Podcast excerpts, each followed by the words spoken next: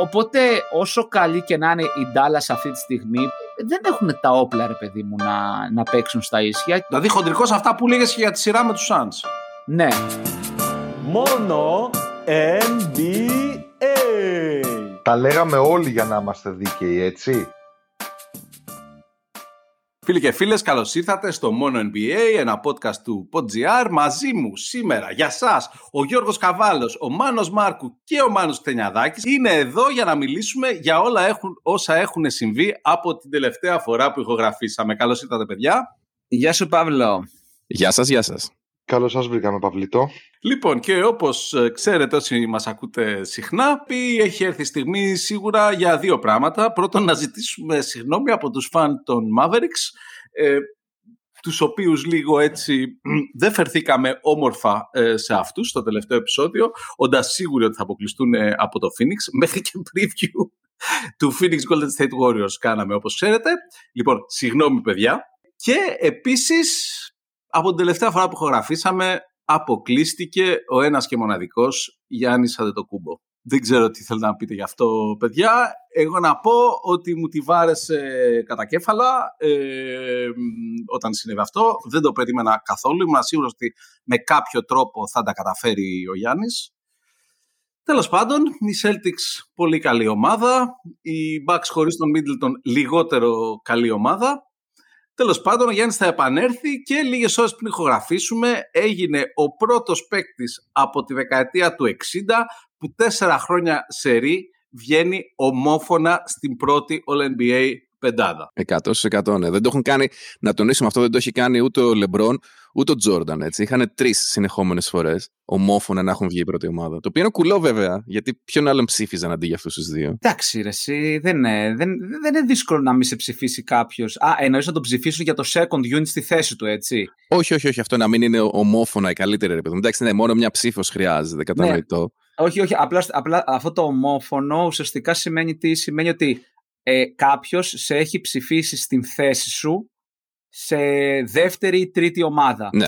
Οπότε φαντάζομαι, αν υποθέσουμε ότι στην περίπτωση του MJ στη θέση του, ας πούμε, ψήφισαν ποιον εκείνη, ναι, γιατί χρονιά. Για αρκετές χρονιές, ας πούμε, Drexler, ίσως. Ναι, αυτό, μάλλον Drexler. Γιατί ναι, σίγουρα ένας από τους δύο guard ήταν ο Magic για πολλά χρόνια.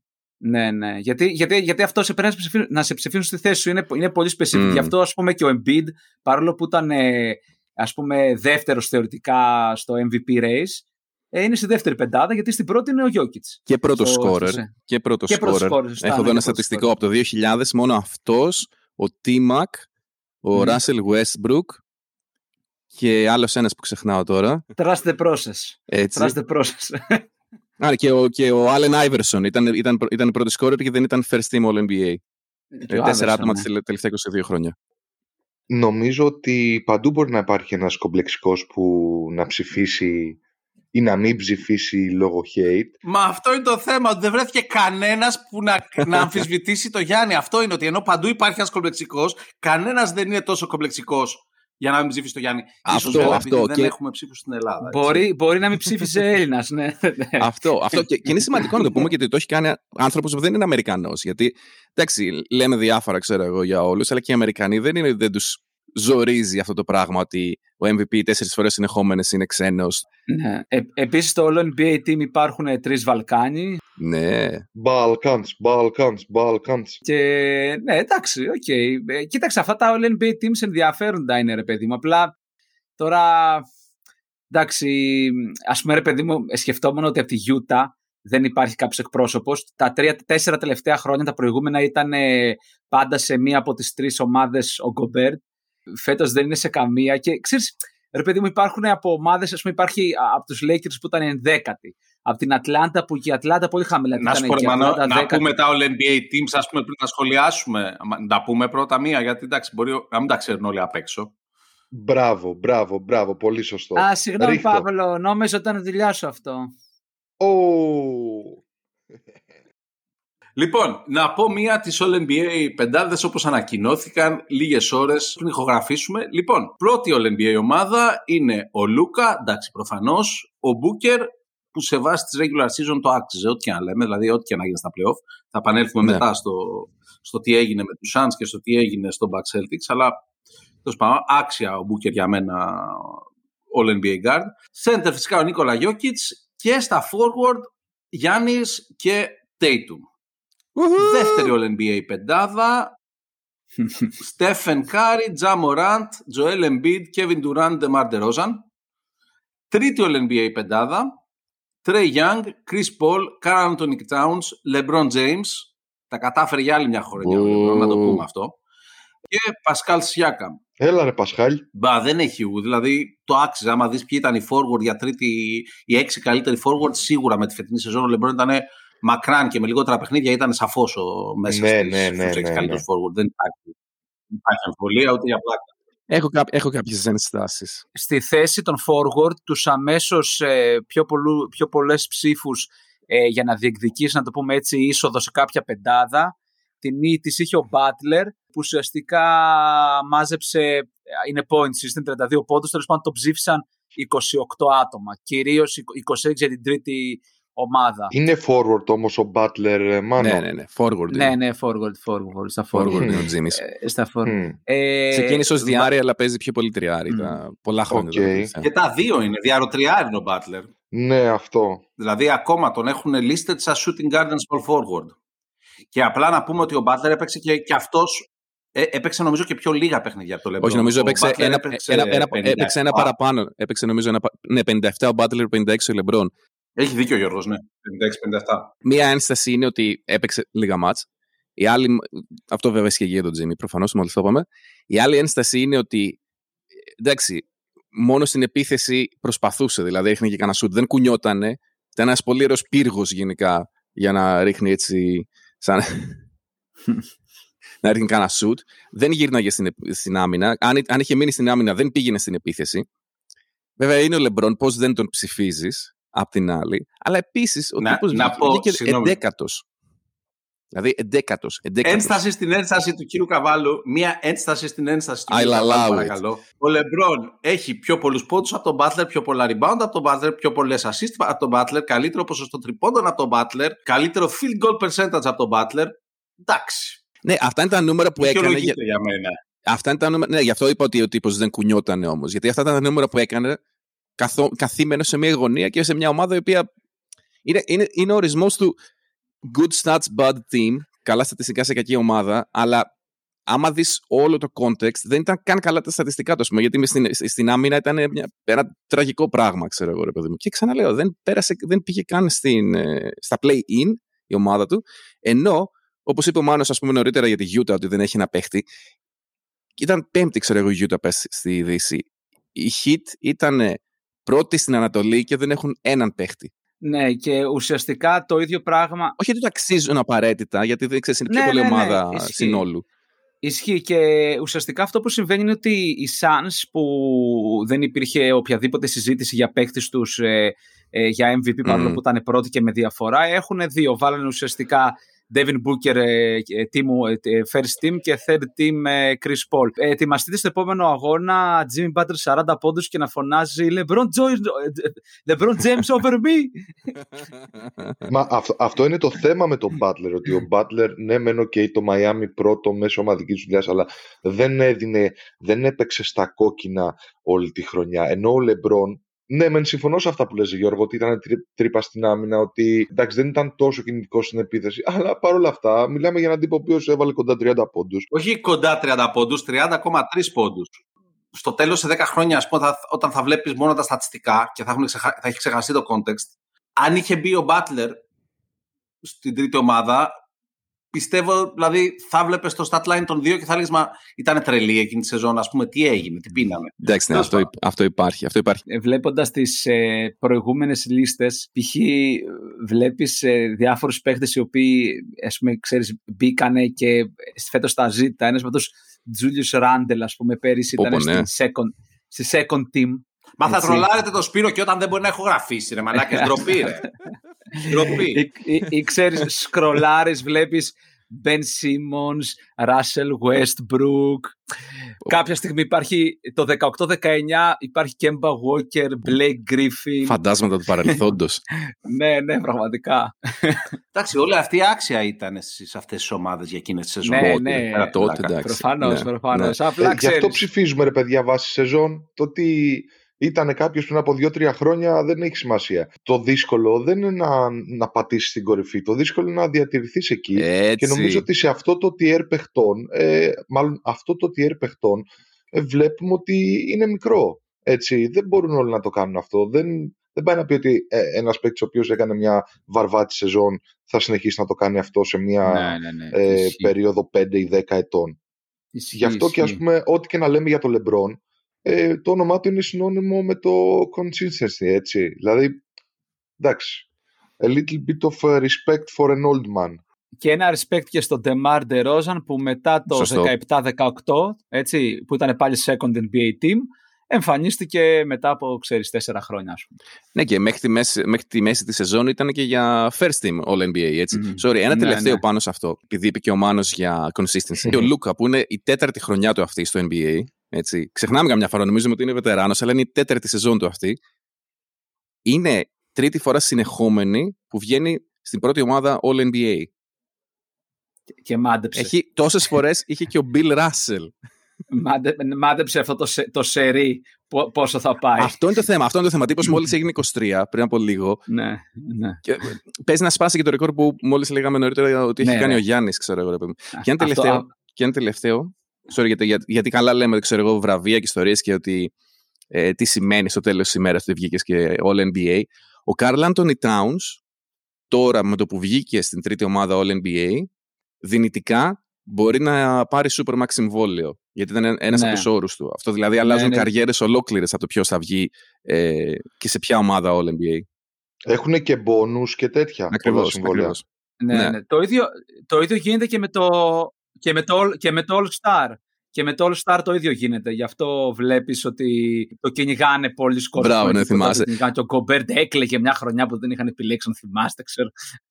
Αντίστοιχα, ο Gordon Hayward όταν έπαιζε στη Utah, ήταν All-Star εκείνη τη χρονιά, δεν βγήκε στο All-NBA. Αν είχε βγει στο All-NBA, θα μπορούσαν να το είχαν δώσει στο Supermax και δεν θα έφευγε από τη Utah. Και μπορεί να μην είχε σπάσει το πόδι του, μπορεί 1002. Υπάρχουν πολλά γουατήφ. Το γεννήθηκε για να σπάει. Το butterfly effect. Ναι, κανονικά, μάλλον.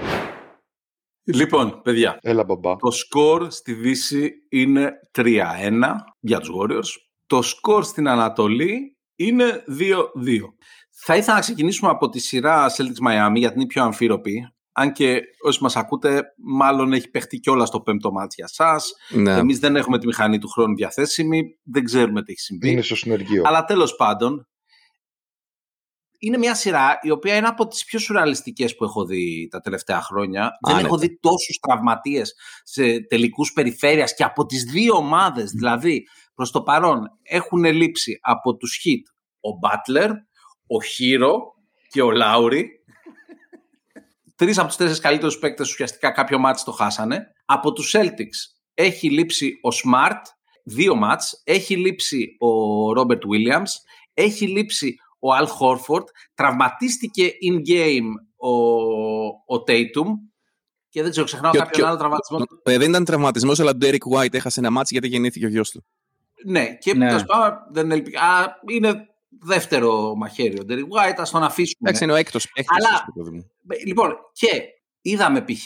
ότι ο Adebayo μπορεί να παίξει μπάσκετ αν δεν παίζει ο Robert Williams. Ένα μάτσι δεν έπαιξε ο Robert Williams, έβαλε 31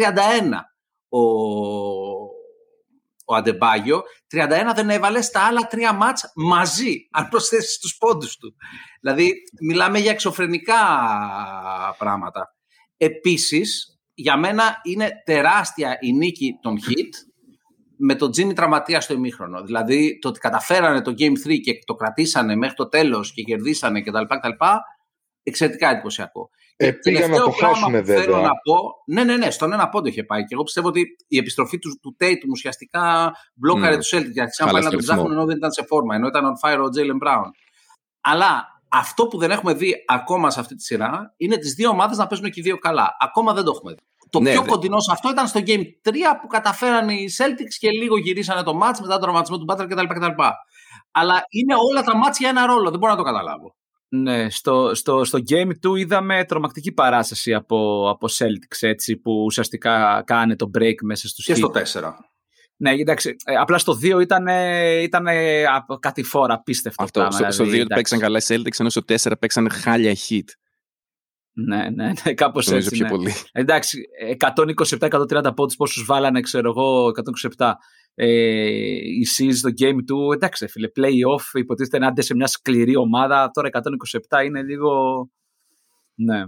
Εντάξει, όταν μπαίνουν όλα, μπαίνουν όλα. Εγώ θεωρώ ότι έχουν εκτεθεί και οι δύο οι ομάδες πάντως, και η Celtics και η Heat με αυτή τη σειρά. Τι να σας πω. Ψηλέ. Υπάρχουν λίγο αδιανόητα σερί και από τις δύο ομάδες. Αυτό συνδέεται άμεσα με την ευστοχία στο τρίποντο και νομίζω ότι γι' αυτό και βλέπουμε τα τελευταία χρόνια γενικά σε παιχνίδια πολύ μεγάλες διαφορές, επειδή άλλες ομάδες λιγότερο, άλλες ομάδες περισσότερο βασίζονται στο τρίποντο και οι περισσότεροι σουτέρ είναι παίκτες ρυθμού. Δηλαδή άμα σου βάλουν ένα-δύο, μετά το βλέπουν σαβαρέλι. Τώρα σαν αφορά τη συγκεκριμένη σειρά, δεν ξέρω, δεν θα κάνω το ίδιο λάθος και θα πω ότι πιστεύω ότι κάποιο τρόπο θα βρουν οι Heat και θα περάσουν, όπως πίστευα και με τους Bucks. Αυτή τη στιγμή δείχνουν οι Celtics να έχουν το πάνω χέρι. Το Miami είναι ναι μεν σκληρό, αλλά θεωρώ ότι το θέμα που υπάρχει στη ρακέτα στο matchup Williams και Adebayo δεν μπορούν να το λύσουν, γιατί το φωνάζω εδώ και 2 χρόνια, δεν υπάρχει δεύτερος αξιόπιστος ψηλός πίσω από τον Αντεμπάγιο. Και οι Heat γενικά στηρίζουν πολύ το παιχνίδι. Δεν είναι και ο Αντεμπάγιο αξιόπιστος. Ναι, okay, δεν ματσάρει καλά με το Williams. Εντάξει, κοίταξε, δεν είναι επίπεδο all-star, αλλά δεν το λες και κακό παίκτη. Απλά γενικά στηρίζονται πολύ ακόμα και στη δημιουργία του Αντεμπάγιο, που είναι μια ένσταση που έχω. Δεν νομίζω ότι, παρόλο που ακουμπάει μπάλα πολύ στα χέρια του, δεν τον έχω πολύ ψηλά σε θέση δημιουργού. Και γενικότερα οι Celtics δείχνουν ότι είναι με το πόδι στον γκάζι, ρε παιδάκι μου. Δεν ξέρω, αυτή την εντύπωση δίνουν αυτή τη στιγμή. Πρώτον, χαρά στο κουράγιο σου, ουσιαστικά κάνεις πρόβλεψη ενώ δεν έχει παιχτεί ούτε το Game 5, γιατί εγώ που τα έκανα αυτά εκτέθηκα πολύ άσχημα. Ναι, εντάξει, και είναι σκαδόρικο, ναι. Δεύτερον, ο Αντεμπάγιο γενικά είναι καλός παίκτης. Κόντρα στους Celtics δεν είναι καλός παίκτης. Δηλαδή αυτή η σειρά που έχει κάνει ένα πολύ καλό μάτς. 1-4. Το Game 3. Στα άλλα 2 ήταν, δηλαδή, βασικά τραγικός, νομίζω είναι η λέξη που ψάχνουμε. Δηλαδή να το πάρω λίγο με αριθμούς για να το καταλάβετε αυτό που λέω. Το κοίταζα πριν και γέλαγα. Έχει 10 πόντους και 4 rebounds στο πρώτο μάτς, σε 37 λεπτά αυτά, έτσι. 6 πόντους, 9 rebounds στο δεύτερο μάτς, 9 πόντους, 6 rebounds στο τέταρτο μάτς. Και παίζει 34 λεπτά, έτσι, δεν είναι ότι δεν παίζει. Ναι. Δηλαδή για μένα είναι τραγικά τραγικός. Και είναι ότι φοβάται, γιατί και στα 4 μάτς, δηλαδή και σε αυτό που βάλε 31 πόντους και σε αυτό που βάλε 6 πόντους, σε όλα έχει από 50% ευστοχία και πάνω. Ναι, δεν παίρνει και αρκετές προσπάθειες. Αυτό είναι το αστείο. Ναι. Δηλαδή παθαίνει χαρντενισμό, ρε παιδί μου, το καημένο το παιδί. Άμα δεις τα στατιστικά, το κοιτούσα νωρίτερα, τα στατιστικά ενάντια σε μάτς και σε σειρές που έχει παίξει εναντίον καλών center, καλών ψηλών γενικά, κάπως έτσι πάει. Δεν είναι μόνο ότι δεν έχει καλά νούμερα. Δεν και, έχει... με τους Sixers αυτό έγινε. Και με τους Sixers και με τη Utah. Ναι, και με τους Lakers πριν 2 χρόνια στο τελικό στην Φούσκα. Δεν παίρνει προσπάθειες και είναι λίγο και ότι δεν είναι από μόνος του δημιουργός. Πρέπει να δημιουργηθεί και το σύστημα της επίθεσης των hit για να πάρει τις προσπάθειες του, και όταν δεν παίζουν καλά και η υπόλοιπη ομάδα, αυτός δεν θα το πάρει πάνω του, ας πούμε. Αλλά είναι, ναι, είναι και αυτό που λες και εσύ, ρε Παύλο. Νομίζω ότι είναι και λίγο χαρντενισμός κάποιες φορές. Λίγο ότι εντάξει, τώρα μην το ρίξω εγώ το σουτ, θα δώσω πασούλα. Γιώργο, νομίζω είχες κάποιες γενικότερες σκέψεις για τους Celtics και τη σειρά αυτή. Για τους Celtics γενικότερα, ναι, θα ήθελα να ξεκινήσω πάλι έτσι σήμερα. Σήμερα είναι η μέρα των random στατιστικών. Θέλω να σας πω ότι τα τελευταία 15 χρόνια οι Sixers στα play-off έχουν 37 νίκες. Τα τελευταία 4 χρόνια στα οποία ο Jayson Tatum είναι στα play-off, έχει και αυτός από μόνος του 37 νίκες. Αυτό που θέλω να πω για αυτή την ομάδα είναι ότι πρέπει να υπάρχει μια πολύ μεγάλη σύγκρουση μέσα στα μυαλά των παιχτών στο πώς είχαν μάθει, ας πούμε, στο τέλος του Brad Stevens, ο οποίος δεν πρέπει να έχει πολύ όρεξη να κουτσάρει. είχαν μάθει να κάνουν ότι τους κατεβαίνει στο κεφάλι. Και τώρα με τον Ime η Udoka τους έχει βάλει σε ένα πλάνο. Το βλέπουν και αυτοί ότι το πλάνο δουλεύει. Και όταν παίζουν σύμφωνα με το πλάνο, η ομάδα πάει πάρα πολύ καλά. Αλλά κάποιες φορές θυμούνται ότι είναι, ξέρεις, νεαρή σε ηλικία και παίζουν όπως να είναι. Και έτσι η ομάδα χάνει. Ή ας πούμε ξεκινάει χάλια όπως στο Game 3, που χάνανε με 28, ξέρω, κάποια στιγμή. Και κόντυψαν να το γυρίσουν. Και βλέπεις μετά στο τέταρτο τους παίρνουν φαλάκι. Ναι, αυτό. Μαθηματικά, αν το δείτε, έχουν χάσει 2-12 λεπτά στη σειρά οι Celtics. Για μένα οι Celtics είναι η καλύτερη ομάδα της σειράς, αλλά δεν παίζουν πάντα έτσι. Και νομίζω ότι έχει να κάνει πάρα πολύ με την ηλικία τους. Έχει να κάνει βέβαια ότι τα μάτς είναι 1-2 μέρες. Είχαν μια τεράστια σειρά με τους Bucks που πήγε στα 7 παιχνίδια. Συν ότι δεν υπάρχει, sorry, ένα τελευταίο, δεν υπάρχει και σταθερό roster. Δηλαδή βλέπεις ξεκινάει το πρώτο μάτς, δεν παίζει ο Smart και ο Horford. Μετά δεν παίζει ο Rob Williams. Μετά δεν παίζει ο Smart. Καλά, και οι Miami έχουν χαμηθεί εντελώς αυτό. Ναι, και αυτό θα έλεγα. Έχουν χειρότερες απουσίες από Celtics. Στην αρχή δεν παίζει ο Λάουρι. Μετά τραυματίζει τον Butler. Τώρα δεν ξέρουμε αν ο Hero θα ξαναπαίξει στη σειρά. Ένας χαμός. Επίσης, Γιώργο, να σου πω ότι το έχουν χάσει μόνο 2 quarter, δεν ισχύει. Έχουν χάσει πλέον 3, γιατί χάσαν και το τέταρτο του Game 4. Σωστά. Το... Ναι. Αλλά ήταν τόσο garbage time, ρε παιδί μου, που το είχε σβήσει το μυαλό μου. Δεν μετράει αυτό. Όπως είναι στημένη συγκεκριμένη ομάδα, κάποιοι κρίκοι είναι πολύ σημαντικοί. Βλέπε Robert Williams, ο οποίος, ειδικά τώρα με τους Hit, φαίνεται σε τρομακτικό βαθμό πόσο σημαντικός είναι, γιατί με τους Bucks υπήρχε Γιάννης Λόπες από κάτω, ο κύριος Γιάννης, τα πράγματα είναι λίγο διαφορετικά, αλλά όταν υπάρχουν γήινοι άνθρωποι απέναντί σου, βλέπεις το τι μπορεί να κάνει αμυντικά. Και θα κάνω και ένα άλλο σχόλιο, το οποίο κατά τη γνώμη μου ταιριάζει και στην άλλη σειρά, στο Dallas δηλαδή Warriors, είναι ότι οι ομάδες, οποίες είναι πλέον ουσιαστικά όλες οι ομάδες του NBA, οι οποίες σχεδόν σε κάθε αγώνα ζουν και πεθαίνουν από το τρίποντο, όταν δηλαδή έχεις συνηθίσει το 20 στα 45, το 22 στα 50 να είναι κάτι που το θεωρείς ότι θα έρθει στο μάτς για να το κερδίσεις, όταν αυτό στραβώνει, που όχι μόνο λόγω άμυνας αντιπάλου αλλά και λόγω ημέρας που λέμε, ξέρεις, η δημιουργικότητα από κάτω είναι πολύ περιορισμένη. Γι' αυτό θεωρώ και λέω ότι βλέπουμε κάτι διαφορές ξαφνικά 30 πόντους. Γιατί οι άλλοι εκεί που έχουν συνηθίσει το πρώτο 12 λεπτό να έχουν βάλει 7 στα 10, έχουν 1 στα 15 και δεν δουλεύει τίποτα. Φίλες και φίλοι, μην ξεχνάτε, δεν φτάνει να μας ακούτε. Μπορείτε και να βλέπετε τι γράφουμε στα social. facebook.com/monoNBA, Twitter @monoNBApodcast.com, Instagram θα σας το πει ο ψηλός γιατί εγώ δεν το θυμάμαι. Αυτά, και έτσι θα είμαστε μαζί σας πιο πολλές ώρες τη μέρα, τυχερούλιδες. Δεν ξέρω αν σας έχει προβληματίσει η φάση του Tatum. Έκανε το δεύτερο ή τρίτο stinker του φέτος στα playoff, στο Game 3, και έχει αρχίσει να ακούγεται πολύ ότι αυτό είναι πρόβλημα, και δηλαδή ότι δεν μπορείς να θέλεις να λέγεσαι superstar και συγχρόνως να έχεις μάτς που είσαι απόν. Πρώτον, θα πω σε αυτό ότι ο Harden έχει αποδείξει το αντίθετο και όποιος το είπε πλακία του. Δεύτερον, να πω επίσης ότι δεν είναι τόσο τραγικό όσο ακούγεται αυτό που έχει κάνει ο Tatum. Δηλαδή έχει βάλει 2 φορές 10 πόντους στα φετινά playoff, ένα με τους Bucks, ένα με τους Hit, και επέστρεψε και έκανε καταπληκτικά μάτς κτλ. Και το ένα του κακό παιχνίδι με τους Nets ήταν 19 πόντους, 10 assist, 6 rebound. Δηλαδή αν αυτό θεωρείται κακό μάτς, οκ, εντάξει. Να πούμε ότι είναι μέτριο, να το δεχτώ. Ότι είναι κακό μάτς 19-16, όταν το 10 assist επίσης είναι και ρεκόρ καριέρας στα playoff, ας πούμε. Τι να πω, δεν ξέρω. Παρ' όλα αυτά, όντως με ανησυχεί. Δηλαδή, σαν οπαδό του Celtics τώρα μιλώντας, με ανησυχεί. Δηλαδή, η ιδέα ότι μπορεί σε κάποια από τα μάτς απλά να μην παίζει ο Tatum είναι τρομακτική. Δηλαδή είτε στους τελικούς περιφέρειας, είτε στους τελικούς σκέτο, είτε οπουδήποτε. Δεν πρέπει να σε ανησυχεί. Και δεν πρέπει να σε ανησυχεί γιατί, όπως λες, όταν συμβαίνει αυτό δεν τον παίρνει από κάτω και γυρνάει δρυμύτερος. Δεν πρέπει να ξεχνάμε ότι το μπάσκετ εξελίσσεται. Το ίδιο γίνεται και με τις άμυνες. Επίσης, να λάβουμε και κάποια κομμάτια υπόψη κάποιες καταστάσεις, δηλαδή κάποιος παίκτης μπορεί να μην αισθάνονται καλά εκείνη τη μέρα, είτε ζωματικά είτε ψυχολογικά. Μπορεί να ξεκινήσει ένα παιχνίδι και να μην του πάει. Μπορεί σε ένα παιχνίδι η άμυνα να μην του δίνει το σουτ. Και ειδικά όταν μιλάμε για παίκτες οι οποίοι χρησιμοποιούν το σουτ και από μακριά και από μέση απόσταση για να πετύχουν πολλούς πόντους, αυτό μπορεί να συμβεί. Δηλαδή, εγώ δεν βλέπω λόγο ανησυχίας. Δηλαδή, πραγματικά.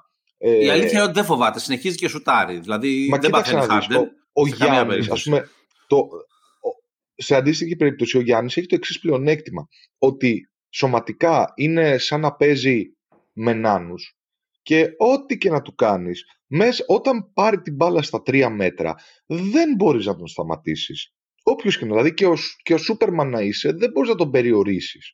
Ναι, έτσι. Αλλά στο τελευταίο μάτς που αποκλείστηκε έκανε κακό μάτς. Είχε 29 πόντους, 20 rebound και 6 assist μόνο. Χάλια. Ναι, βλέπεις, είναι... εντάξει...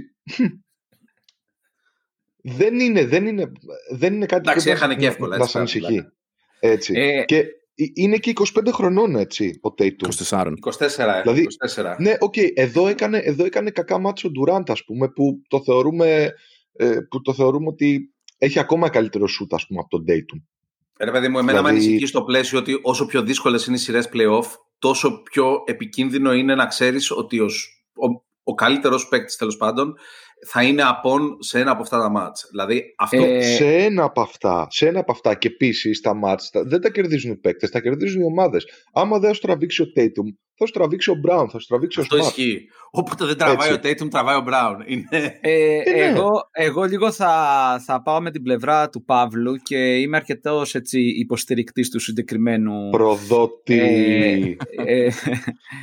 Του συγκεκριμένου, ας το πούμε, ερωτήματος. Για ποιο λόγο? Αν υποθέσουμε ότι θέλουμε να κατατάξουμε κάποιους παίχτες και να τους βάλουμε, ας πούμε, σε σκαλοπάτια greatness, ας το πούμε, αυτό που περιμένεις από το νούμερο 1 της ομάδας σου είναι να μην τσοκάρει, να μην σου κάνει παιχνίδι 10 πόντων. Δηλαδή αυτό που είπε ο Παύλος, ότι θα ξέρεις ότι κάθε βράδυ θα είναι εκεί. Αυτό λοιπόν είναι ελάχιστοι παίκτες που το κάνουν. Ένας από αυτούς είναι ο Γιάννης πλέον. Δηλαδή, εγώ θεωρώ αδιανόητο ο Γιάννης ξαφνικά να κάνει ένα παιχνίδι 10 πόντους, 3 στα 16, ανεξάρτητα ότι, όπως είπες Μάνο, είναι άλλη θέση, ότι δεν σουτάρει τόσο πολύ, ότι πάει από κάτω. Δεν έχει σημασία. Πολύ πιθανό ο Tatum σε 3 χρόνια επίσης να μην γίνεται να κάνει τέτοιο παιχνίδι. Αλλά νομίζω αυτό είναι που χωρίζει έναν, ας πούμε, star ή superstar με αυτόν που είναι πραγματικά above that, δηλαδή από αυτούς που είναι πραγματικά... Ναι. Η top στη λίγκα. Δεν ξέρω πότε μπορεί να ήταν το τελευταίο. Τι είναι αυτή, ρε Μάνος? Συγγνώμη, με αυτή τη λογική το συζητάγαμε και πριν. Δηλαδή, ο μόνος που υπάρχει σε αυτό το επίπεδο που λες, ο μόνος. Active αυτή τη στιγμή. Ναι, είναι ο Γιάννης, δεν υπάρχει άλλος. Αυτή τη στιγμή είναι ο LeBron, αλλά έχει να παίξει πλέον 2 χρόνια. Δηλαδή, έχει να παίξει πλέον καιρό. Δεν ξέρω σωματικά που βρίσκεται αυτή τη στιγμή. Είναι και ο Embiid και ο Jokic. Και ο Jokic είναι σίγουρα. Ο Embiid, δέχομαι για τον Embiid ότι ο τύπος έπαιζε με προγραμματισμένο χειρουργείο για το χέρι και τι άλλο έπαθε? Με τη μάσκα με τα... Καλά, ναι, και είχε και concussion, πώς το λέμε, διάσταση, ξέρω εγώ. Ναι, δηλαδή, εντάξει, ως ένα σημείο. Απλά θέλω να πω κάτι, επειδή είπαμε κάτι πριν. Στα 2 παιχνίδια που ο Tatum είχε 10 πόντους στο ένα, 8 στο άλλο, ότι είχε με 3 στα 200 σουτ. Ναι, χάσανε. Και τα 2 η Boston. Μα γι' αυτό είπα ότι είναι πρόβλημα να ξέρεις. Δηλαδή, αν πάει τελικό η Βοστόνη, ας πούμε, και ξέρεις ότι οι Golden State ή οι Mavericks έχουν κιόλας 1-0 λόγω του ενός μάτς που δεν θα παίξει καλά ο Tatum, είναι πρόβλημα. Ένα μάτς είναι πολύ σημαντικό. Απλά εκεί είναι, ρε παιδί μου, που ακριβώς είναι εκεί αυτή η λεπτή γραμμή όπου χωρίζεις έναν παίχτη ο οποίος είναι πάρα πάρα πολύ καλός. Ας πούμε, τώρα ο Tatum, ας πούμε, είναι 5 χρόνια στη Λίγκα, έχει 3 All-Star, ξέρω, την 24 χρόνια έχει 3 All-Star ήδη. Με αυτόν ο οποίος πλέον έχει ξεφύγει στη στρατόσφαιρα. Και ένας από αυτούς τους παίκτες, λοιπόν, που είναι active αλλά είναι τραυματίας, είναι ο Λέοναρντ. Ναι. Λέοναρντ πρέπει να έχει στα play-off αδιανόητο συνεχόμενο σερί απίστευτο. Ναι, απλά ο Λέοναρντ δεν είναι σε κατάσταση να παίξει στα play-off πλέον, ας πούμε. Δηλαδή αυτό είναι το θέμα. Δηλαδή, πέρσι πήγα να τραυματιστεί, τους είχα και αφαβορεί. Ναι, το Λούκα, χθες που μιλούσαμε για αυτό το θέμα, τον Παύλου το είπα, είναι ο Doncic από αυτούς. Ναι, ο οποίος, το ξεχάσαμε. Ναι, δηλαδή νομίζω ότι ο Doncic, εγώ θεωρώ ότι αποκλείεται να σου κάνει ένα παιχνίδι 10 πόντων. Δεν γίνεται, δεν ξέρω. Θα βρει τρόπο να βάλει 20, το λιγότερο και ναι, να μοιράσει, ας πούμε. Απλά ο Λούκα εκβιάζει το σουτ του σε ένα βαθμό που ο Tatum δεν το κάνει, ευτυχώς για τους Celtics. Δεν ξέρω αν δεν το κάνει ο Tatum. Ο πιο μεγάλος στο φάνελ. Όχι, ενώ όταν, θέλω να πω, στα μάτς που είναι για τον... Στα μάτς, ρε παιδί μου, που δεν είναι σε φόρμα, να το πω ευγενικά. Ναι. Ο Tatum δεν παίρνει 25 σουτ και 30 σουτ. Παίρνει 15, 12, 19. Δηλαδή αρχίζει και να ψάχνει άλλους τρόπους να επηρεάσει το παιχνίδι. Και μπράβο, ναι, του, και το έχει δουλέψει πολύ φέτος αυτό, κάνοντας και πιο πολλές διεισδύσεις. Άμα δείτε δηλαδή πόσες φορές πηγαίνει για lay-up, είναι πολύ πιο πολλές και σπάει πιο πολύ την μπάλα. Γι' αυτό είχε και το ρεκόρ με τις 10 assists που είπε ο Παύλος. Πάντως να πω ότι με αυτό το κριτήριο, όσοι μάνο, για το ποιος είναι super και ποιος δεν είναι. Με διέκοψες, δεν τελείωσα. I get used to it. Welcome. Τι έγινε, first time. First time. Welcome to the club, Pavlos. Ναι, αυτό. Join us. Δηλαδή, πώς να σου πω, δηλαδή το 9 στα 25 δεν ξέρω αν θα ήταν καλύτερο να ήταν 7 στα 20, ας πούμε. 9 στα 25 ήταν το τέταρτο μάτς με τους Suns. Συγγνώμη. Ας πούμε, το Game 3, ρε παιδί μου, όμως του Tatum τι ήταν, γιατί πρέπει να ήταν κάτι 9 στα 20, ρε παιδί μου, γι' αυτό. 3 στα 14. 3 στα 14. Αν ήταν το pie game, είναι το pie game που το έκανε μετά ο τέτοιος, ο Jimmy Butler ήταν γι' αυτός στο Game 4, ήταν 3 στα 14. Πάλι pie game. Ναι. Πάει όπου το πει το γράμμα, έτσι, το 3,14. Είναι 3,4, 27 πάει μετά. 3,14-15. Shout out to our nerds listeners. Μόνο μαθηματικά, πάλι μαζί σας και σήμερα. 5 assist, 6 rebounds. Πάντως να πω ότι με αυτό το κριτήριο του Μάνου δεν είναι superstar ο Στεφ, έτσι. Ο τωρινός Στεφ. Όσον αφορά αυτό με το superstar, έτσι, ας μην μένουμε στο λέξη superstar, γιατί αυτό σημαίνει και κάτι συγκεκριμένο για το NBA. Λέω για αυτούς τους ανθρώπους που έχουν φτάσει σε αυτό το επίπεδο. Ο Στεφ, καλός ή κακός, έχει περάσει την καμπούρα, έτσι. Κατεβαίνει, είναι από την άλλη πλευρά του Λόφτ. Παρ' όλα αυτά, δεν ξέρω τι αυτός πόσο. Δηλαδή, νομίζω δεν τον έχω δει να τσοκάρει πρόσφατα. Δεν ξέρω, έκανε κάποια πραγματικά κακά μάτσα. Έχει παιχνίδια που έχει σουτάρει άσχημα. Ναι. Ο Κάρι είναι κλασικός παίκτης που κάνει τέτοια μάτσα για μένα. Και ειδικά είναι το κλασικότερο παράδειγμα τεράστιου παίκτη που έχει αυτό το θέμα και μπορεί να είναι σε κάποια μάτς. Ναι, αλλά ο Στεφ είναι και pure shooter, έτσι. Όπως και να έχει, να πω κάτι ότι ο Στεφ, παρόλο που στο μισό της σεζόν, το δεύτερο, είχε ρίξει τα στατιστικά του, κάνει φανταστικά play-off, έτσι. Έχει γράψει τρελά ποσοστά, όχι νούμερο, ποσοστά αυτή τη στιγμή. Δηλαδή το έχει πάει πολύ καλά. Αν εξαιρέσουμε Game 5 τους Grizzlies. Ναι, εντάξει, έτσι, ναι. Ναι, απλά δεν είναι μόνο ο Στεφ, ρε παιδιά. Το Golden State έχει πολλά όπλα. Καλά, εντάξει. Παιδιά, συνότητα που λέτε για τον Στεφ και ότι να πούμε λίγο και για αυτό, πάει καλά στα φετινά play-off κτλ. Εντάξει, είμαι λιγότερο ενθουσιασμένος από εσάς που βαράει 38% ο Στεφ στα τρίποντα στα play-off. Και ας πω, δεν με εντυπωσιάζει. Για Στεφ είναι χαμηλά. Και 81% στις βολές. Αυτό δεν το περίμενα με τίποτα. Έχει ένα μάτς με 5 στα 13, έχει ένα μάτς με 8 στα 20, έχει ένα μάτς με 4 στα 10, έχει ένα με 10 στα 27. 4 στα 10 είναι πολύ καλά. Τρίποντα, όχι σουτ γενικά. Όχι, σουτ γενικά είναι. Α, σουτ γενικά όχι. Σουτ γενικά είναι αυτά. Δηλαδή έχει μάτς με 14 πόντους, έχει μάτς με... Θα μου πεις, εντάξει και πάλι δεν φτάνει τόσο χαμηλά όσο ο Tatum, αυτό είναι, εντάξει, αυτό τώρα, είναι αλήθεια. 10 και 14 από τον superstar σου, από τον καλύτερο σου παίκτη, ρε παιδί μου, πάλι δεν το λες. Ναι, δεν είναι και τα δύο, δεν είναι τέλεια. Ναι. Στο μάτς που παίχτηκε χθες βράδυ, είναι η πρώτη νίκη των Dallas, πήγε 3-1 και να πω ότι στην ιστορία του NBA κανείς δεν έχει αποκλείσει τον Luka Doncic ενώ προηγείται 3-0 εναντίον του. Λοιπόν, συγγνώμη γι' αυτό, αγαπητοί ακροατές. Είναι 100% αλήθεια. Λοιπόν, να πω ότι χθες οι Warriors, εντάξει, στο τέλος παραλίγο να το κερδίζουν το μάτς, χάνανε με 30 πόντους κάποια στιγμή και όλα αυτά. Και παραλίγο να το γυρίσουν οι παγίτες κατά βάση. Ναι. Εμένα μου θύμισε πραγματικά το Game 5 κόντρα στους Grizzlies, που είχα και εκεί την εντύπωση ότι οι τύποι είπανε, έλα μωρέ τώρα, τι να κυνηγάμε το σκορ, άσε αφήνουμε το μάτς και θα πάρουμε το επόμενο για να τους αποκλείσουμε. Έτσι είναι. Αυτή την εντύπωση μου έδωσε. Και σε εσάς, Ναι, πολύ. Έτσι είναι, ρε εσύ. Έτσι είναι. Εγώ θα πω 2-3 πράγματα που είδα από αυτόν τον αγώνα. Καταρχήν να πούμε ότι πριν το μάτς υπήρχε, για όσους δεν είδανε, τις δηλώσεις του Steve Kerr για το mass shooting.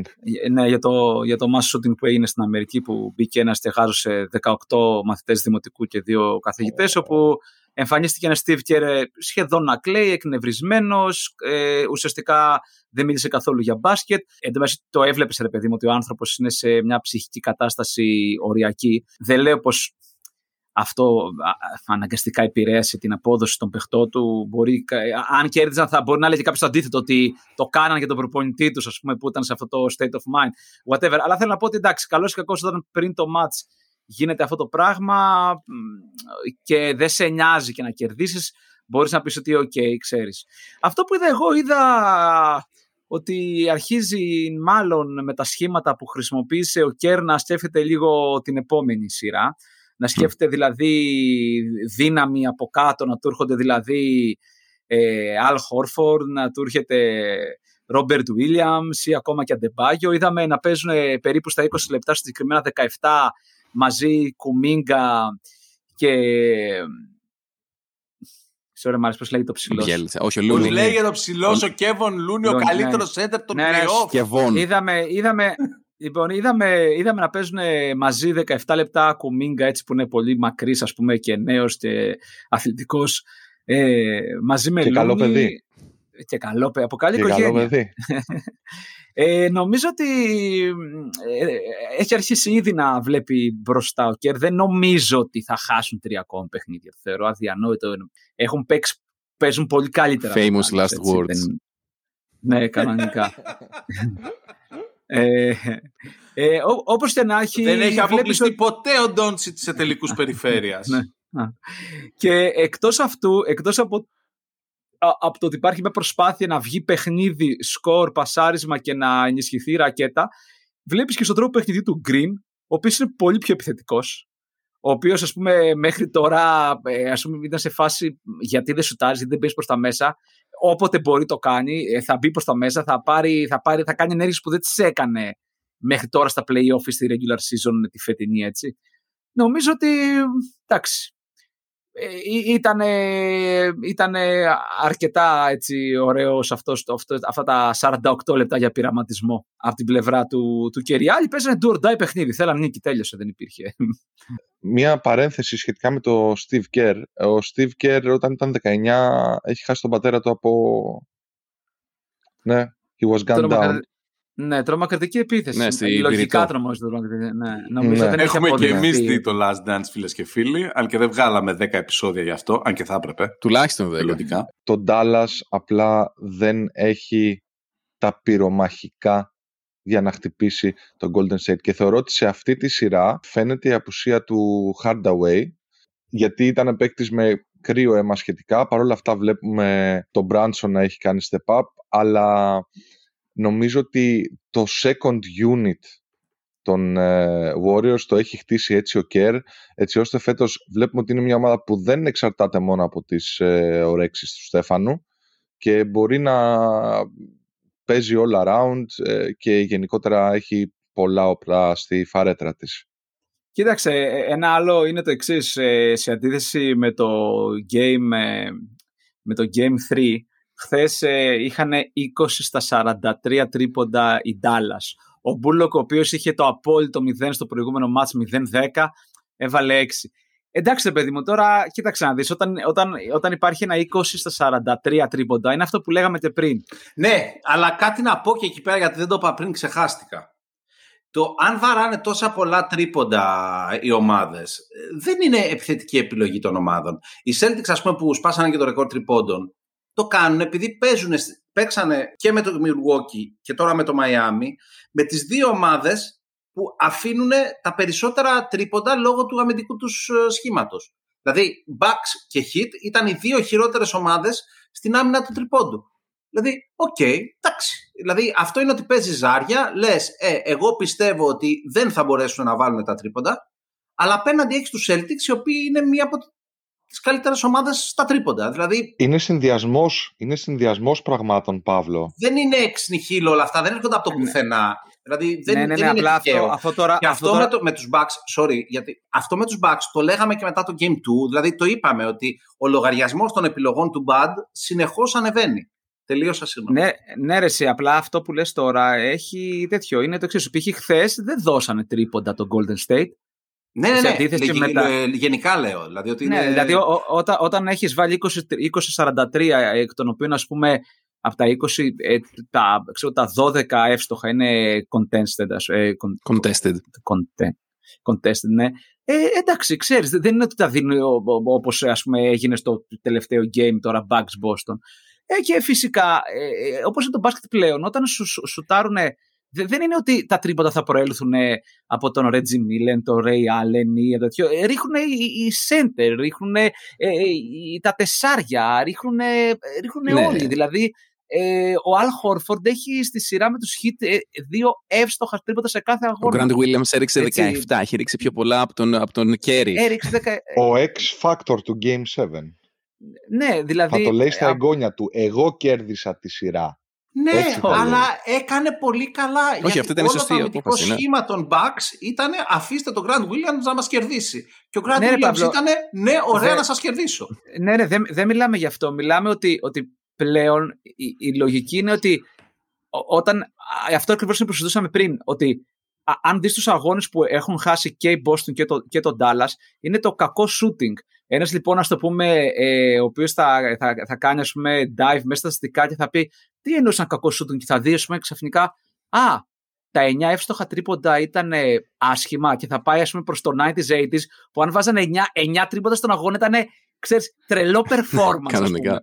Κατάλαβες, να σου πω ότι καλός ή κακός στηρίζεις τόσο πολύ στο shoot και τα συστήματα και τα διαφορετικά plays που ξέρεις ότι θα σου δώσουν κάποιους πιο στάνταρ πόντους έχουν ήρθει τόσο πίσω, που όταν δεν σου πάει καλά αυτό το shooting, ανεξαρτήτως αν είναι θέμα άμυνας, αν είναι θέμα ημέρας, στραβώνει όλη η φάση, δεν το επαναφέρεις. Παιδιά, για αυτό το 20...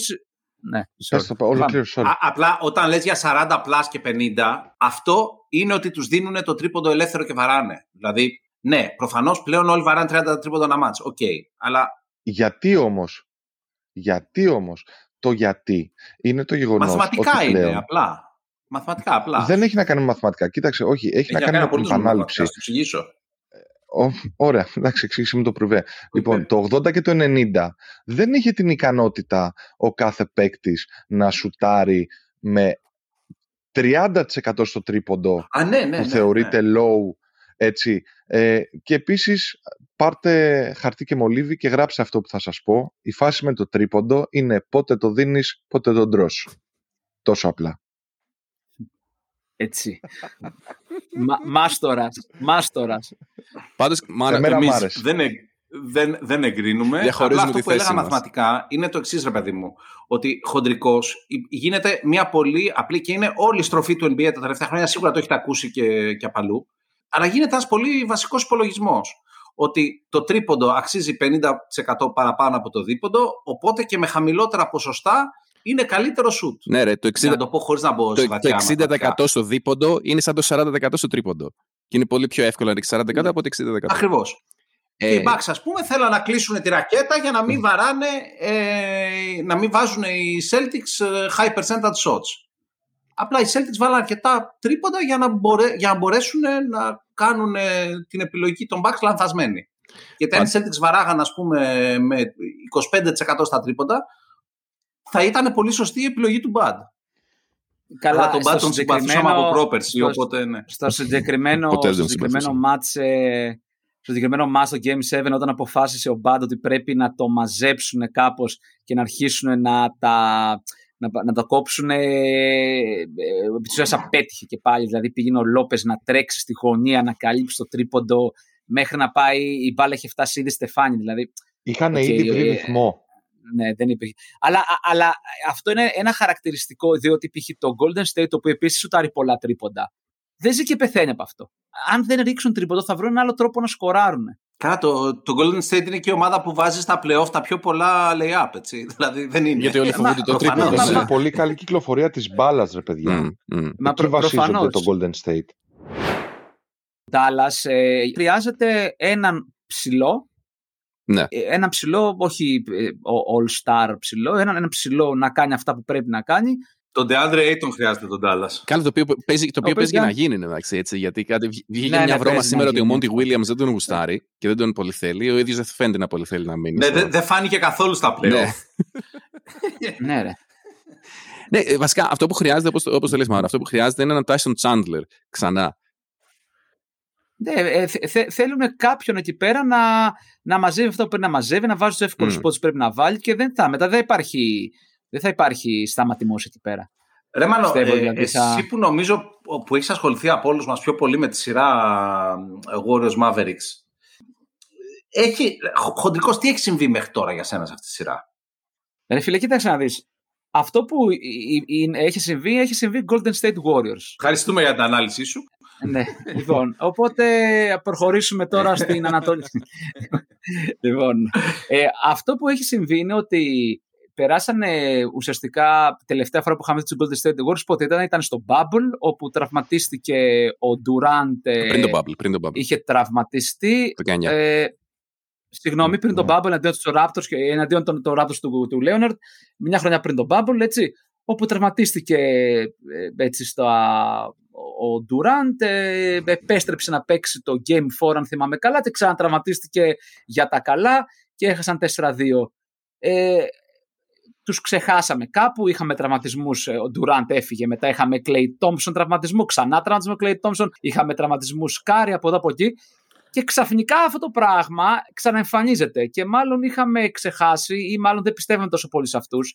Εγώ είμαι ένας από αυτούς που δεν πιστεύαμε τόσο πολύ σε αυτούς, ή είχαμε ξεχάσει το πόσο καλή είναι, ή θεωρούσαμε ότι για κάποιο λόγο μας είχε μείνει στο μυαλό ότι ήταν καλή λόγω του Durant. Δεν ισχύει κάτι τέτοιο, έτσι. Δεν είναι. Durant ήρθε και έδεσε και πρόσφερε αυτό που προσφέρει Durant σε μια υπερβολικά καλή μηχανή μπάσκετ. Οι τύποι ξανάρθαν και συνεχίζουν από εκεί που σταμάτησαν. Έχουν παίχτες οι οποίοι ταιριάζουν απόλυτα στο σύστημά τους. Δεν έχουν παίχτες απλά για να έχουν. Γι' αυτό και διώξανε. Γι' αυτό και ο Looney μπορεί να αποδώσει τόσο καλά στο σύστημα αυτό και παίζει τόσο καλά. Είναι μια ομάδα η οποία επιθετικά είναι παντού και όσο δένουν, όσο παίζουν πιο δύσκολους αγώνες γίνονται όλο και καλύτεροι. Βέβαια, εγώ δεν πίστευα ότι θα μπορέσουν να επανέλθουν εκεί που ήταν, γιατί εντάξει θέλει και λίγο τύχη, έτσι, θέλει να ο Clay να γυρίσει και να είναι πολύ καλός όπως είναι, τέλος πάντων αρκετά καλός. Ο Κάρι να μπορέσει να μείνει υγιής που έχει μείνει προς το παρόν. Ο Πουλ εμφανίστηκε και συνεχίζει σαν, ας πούμε, ξέρεις, ένας άλλος Κάρι. Ο Γκριν, εντάξει, ο Γκριν νομίζω. Ο Green. Και φυσικά ο Wiggins, okay.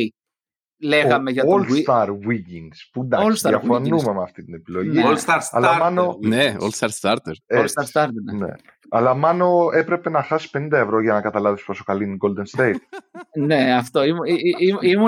Ήμουν από αυτούς που δεν πίστευαν ότι θα γινόταν αυτό που έγινε.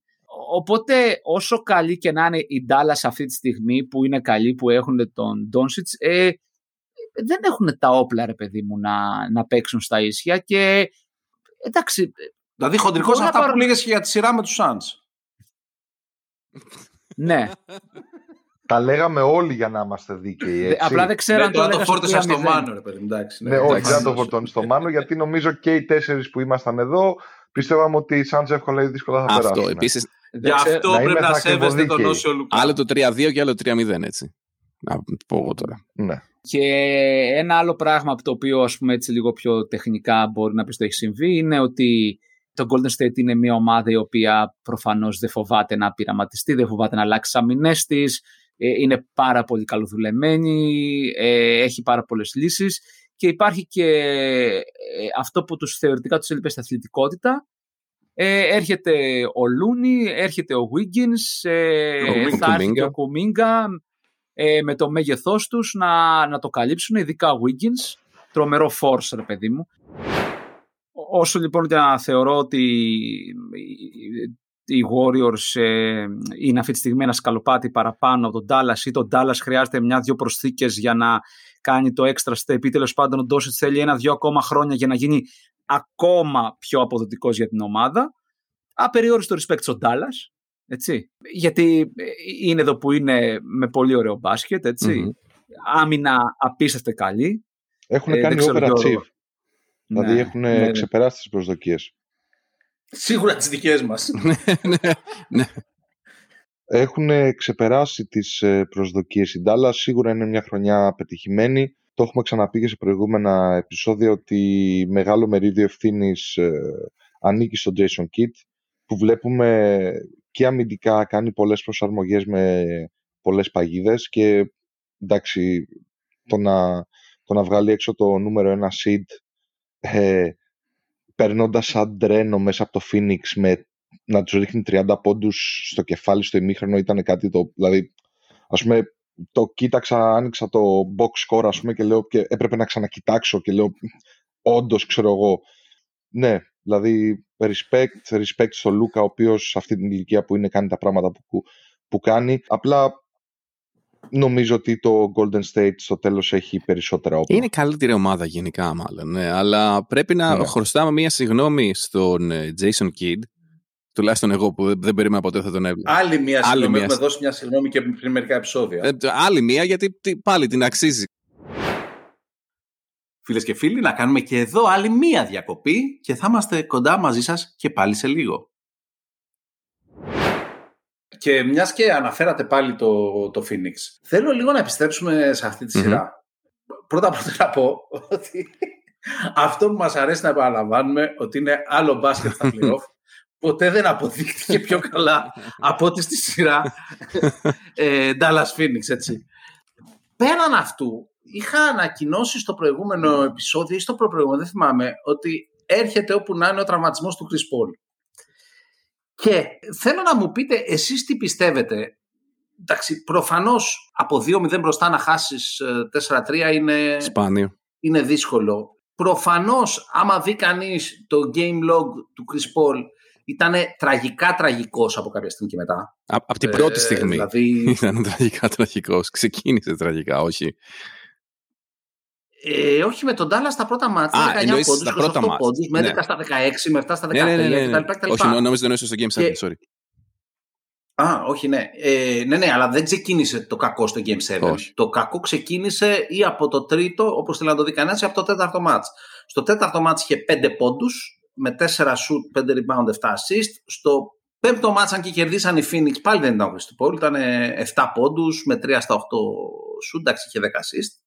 Και έκανε πιο πολλά turnover, δηλαδή έκανε στα τελευταία 5 μάτς πιο πολλά turnover από όσο είχε κάνει σε όλα τα play-off. Και πολύ πιο πολλά turnover από όσο είχε σε όλα τα play-off. Και τώρα είναι το ερώτημα, όταν το ρωτήσαν αν είχε τραυματιστεί, γιατί είχε κυκλοφορήσει η φήμη ότι είχε τραυματιστεί, είπε no comment, όπως κάνει πάντα ο Chris Paul, ποτέ δεν το επίσημα. Τελικά δεν δικαιολογεί τον εαυτό του έτσι.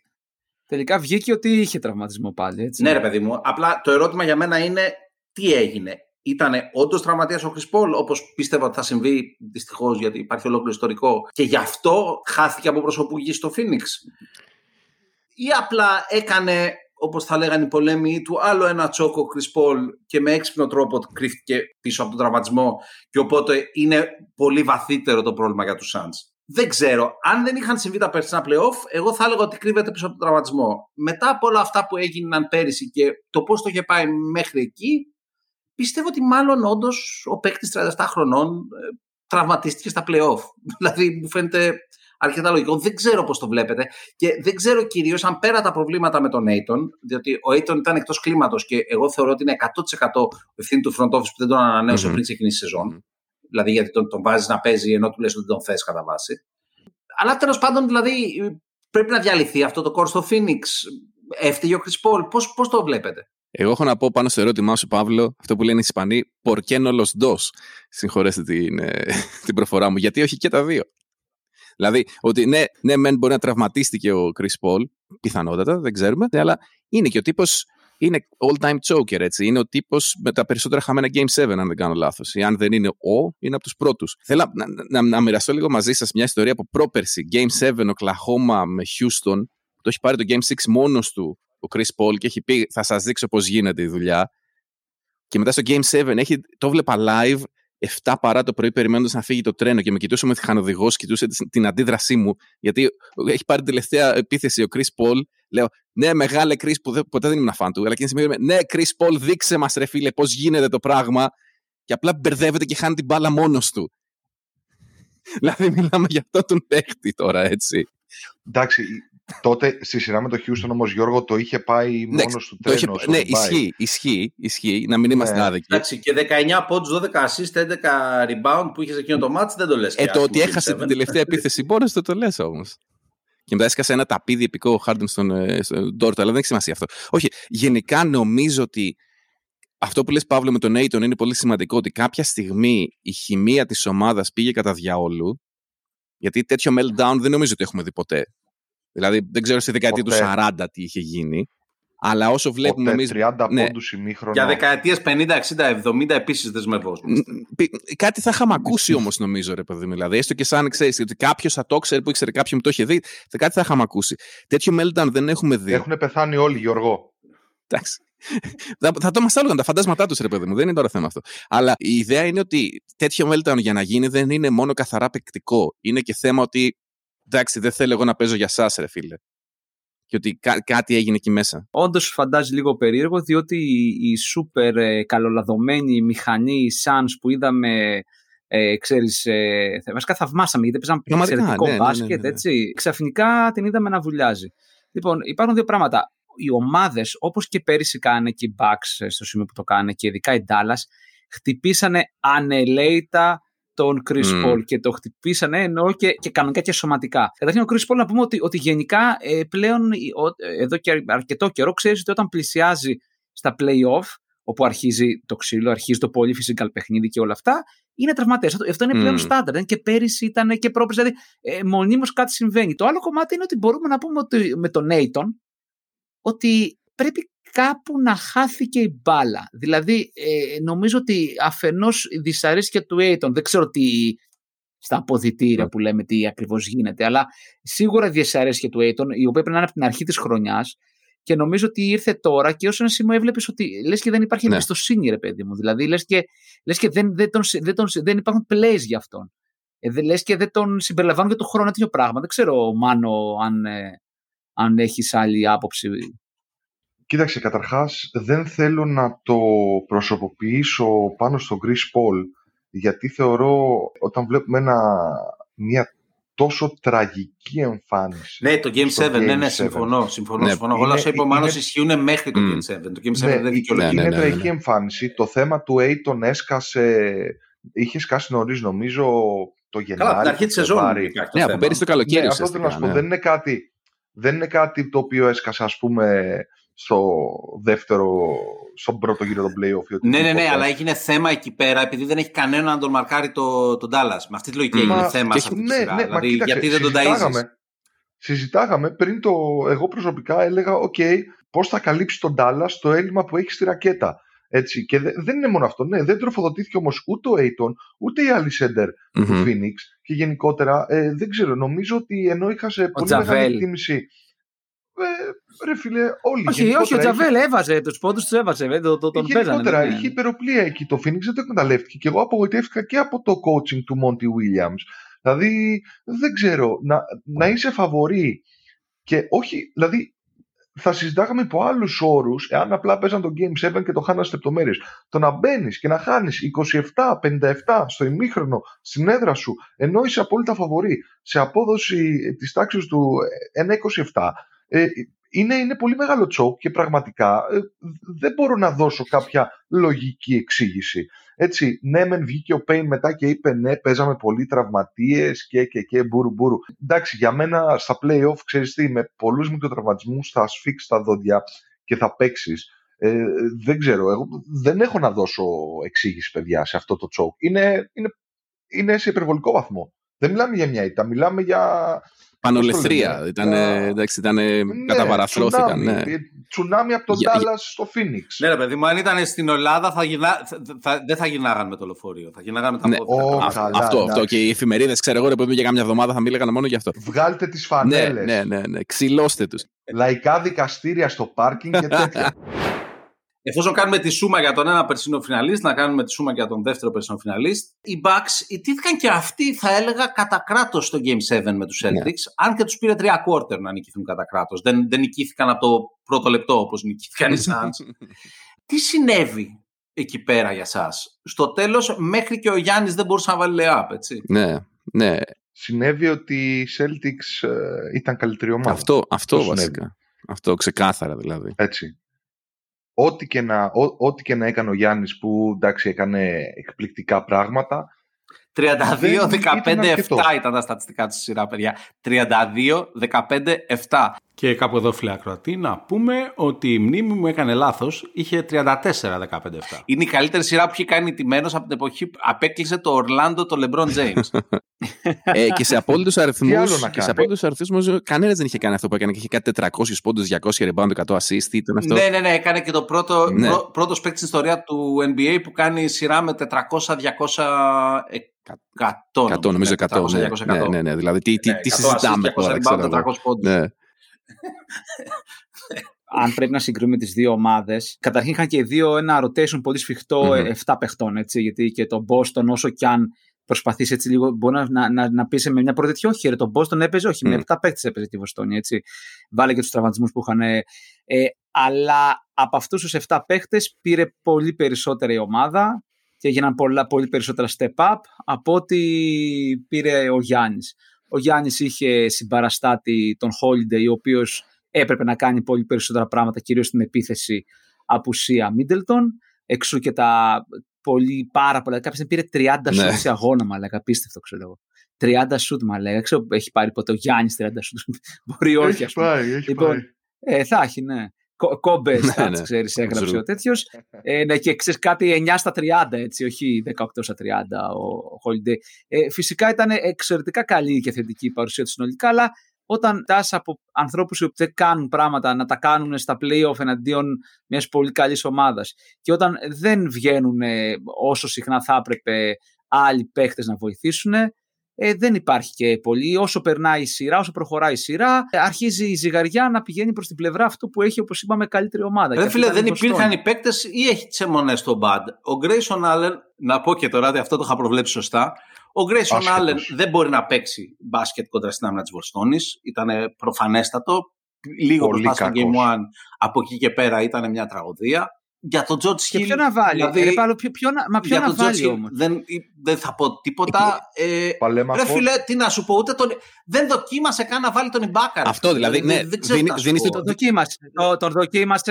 Τον δοκίμασε και είχε στον αγώνα που έπαιξε, συγγνώμη Γιώργο, είχε νομίζω στα 3 λεπτά ένα +--12. Ο Ιμπάκα δεν έπαιζε και στους Clippers, έτσι. Απλά το θέμα είναι γιατί δίνεις τον Ντιβιτσέντζο, που θα ήταν μια λύση στα guard. Στα φτερά, μα γενικά. Γιατί δίνεις μια επιλογή τότε για να τον πάρεις? Αυτό ήταν το θέμα. Δηλαδή, εφόσον δεν τον πιστεύεις και καλά δεν τον πιστεύεις, γιατί κάνεις τη μεταγραφή εξ αρχής? Δηλαδή, είναι σε επίπεδο GM, είναι λάθος αυτό. Εκτός από τα εκατομμύρια που πέταξαν για τον Ιμπάκα, νομίζω έδωσαν τον Ντιβιτσέντζο γιατί ήταν παρόμοιος παίκτης μαζί με τον Γκόνακτον. Που εντάξει, ο Γκόνακτον το πάλεψε στη σειρά. Ήταν ο μόνος που το πάλεψε. Το πάλεψε και λίγο ο Πόρτις. Ο Λόπεζ, εγώ τον περίμενα πιο ενεργητικό. Δεν απέδωσε αυτά. 0 άμυνα να πούμε τη Βιτσέντσα όμως, έτσι, καμία σχέση. Αυτό όμως που θέλω να μείνω το εξής. Πόσο τελικά όμως σκληρή και καλοκουρδισμένη και πόσο αδιανόητος Γιάννης η Bucks. Δηλαδή για μένα το ότι εν τέλει φτάσαν στα 7 παιχνίδια. Είναι άνθρωπος. Ο Μίντελτον είναι ο δεύτερος καλύτερος παίκτης. Θα μπορούσαμε να πούμε ότι. Εντάξει, ο Χόλιντεϊ και εγώ συμφωνώ με τον Παύλο. Όχι, ο Μίντελτον είναι. Ο Μίντελτον σου φέρνει κάποια πράγματα τα οποία τα έχει μόνο αυτός. Ακριβώς. Δηλαδή, ο Holiday, αν βάλεις και την άμυνα που παίζει ο Holiday, είναι σαφώς καλύτερος. Ναι, και ο Μίτς τον παίζει πολύ καλιά. Ναι, δεν σημαίνει το Holiday όμως. Το τελευταίο σουτ ποιος θες να το πάρει, ο Holiday ή ο Middleton? Ο νούμερο 2 αυτής της ομάδας είναι ο Middleton, δεν είναι ο Holiday. Αυτό ναι, γιατί είναι πιο παλιά μαζί, παίζουν όλη τη Ουγγαρία μαζί. Ο Middleton φέρνει πάρα πολλά πράγματα στο σκοράρισμα. Και ένα από αυτά είναι φυσικά και το pick and roll με το Γιάννη. Ο Γιάννης δεν μπορεί να το κάνει καν. Ένα πράγμα το οποίο κέρδισαν ουσιαστικά αγώνες στους τελικούς, στα ημιτελικά πέρυσι, δεν μπορεί να το κάνουν. Το απλό το σκρινά και το shoot του Middleton. σε κλειστά μάτσα. Δηλαδή, αυτό και μόνο, πέρα από το οτιδήποτε άλλο. Φαντάζομαι δηλαδή αυτή από τη Βοστόνη να μην έπαιζε ο Jalen Brown και να το ξέρεις ότι είναι εκτός. Είναι αντίστοιχου τύπου, ίσως και, όχι και μεγαλύτερο. Αλλά παρόλα αυτά θέλω να πω ότι πόσο hard ομάδα οι Bucks, που παρόλα αυτά τα καταφέραν και πήγαν. Από εκεί πέρα για τον Coach Bud, πας με αυτά που έχεις ρε παιδί μου. Αυτά πήγαν, δεν υπήρχαν. Θα έπρεπε να ζήσουν. Αν ήταν άστοχοι ή λίγο πιο άστοχοι, η Βοστόνη στο τελευταίο μάτς, μπορεί να ήταν αλλιώς τα πράγματα. Ρίξαν λευκή πατσέτα στο 7ο μάτς οι Bucks, τι λες? Δηλαδή, όχι στο πρώτο ημίχρονο. Παύλο, κάτσε λίγο. Okay. Οι Bucks στο Game 7, πρόσεξε, βάλανε 4 τρίποντα. Αυτά τα 4 τρίποντα τα έβαλε 2 ο Πόρτης, 1 ο Γιάννης και 1 ο Λόπες. Δεν πήρανε τρίποντο από κανέναν guard τους. Δηλαδή ήταν μέχρι εκεί. Αυτό, τόσο ήταν αυτοί οι παίκτες, δεν ήταν για παραπάνω αυτοί που παίζανε. Εδώ λίγο να πω ότι χρωστάμε και μία και εγώ προσωπικά και γενικά οι fans των Celtics, χρωστάμε μια συγγνώμη στον Danny Ainge, παρόλο που στο τέλος θα έχει κάνει λίγο. Πες τα ρε Γιώργο. Μπουρδέλο για αυτός. Είχε κάνει κάτι πολύ λάθος επιλογές από το 19 και μετά.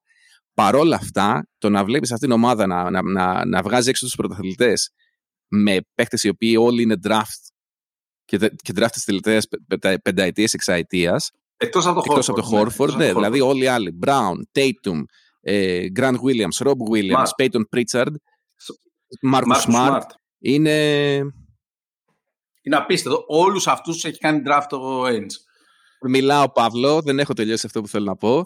Και επίσης κάτι που ξεχνάμε είναι ότι ο Grant Williams είχε κάνει ανταλλαγή όπως έκανε με τον Jayson Tatum, που είχε το νούμερο 1 η Βοστόνη και πήρε το νούμερο 3 για να πάρει τον Tatum αντί για τον Fultz. Αυτό έγινε και με τον Grant Williams, τον οποίο εγώ τον έβρεσα τον Danny Ainge επί 3 χρόνια και τώρα θα σταματήσω γιατί ήταν να πάρει τον Matisse Thybulle η Βοστόνη και πήρε τον Grant Williams και τώρα πλέον έχουμε φτάσει στο σημείο όπου ο Williams είναι πολύ καλύτερος από τον Thybulle. Το οποίο είναι απίστευτο. Ναι, πραγματικά.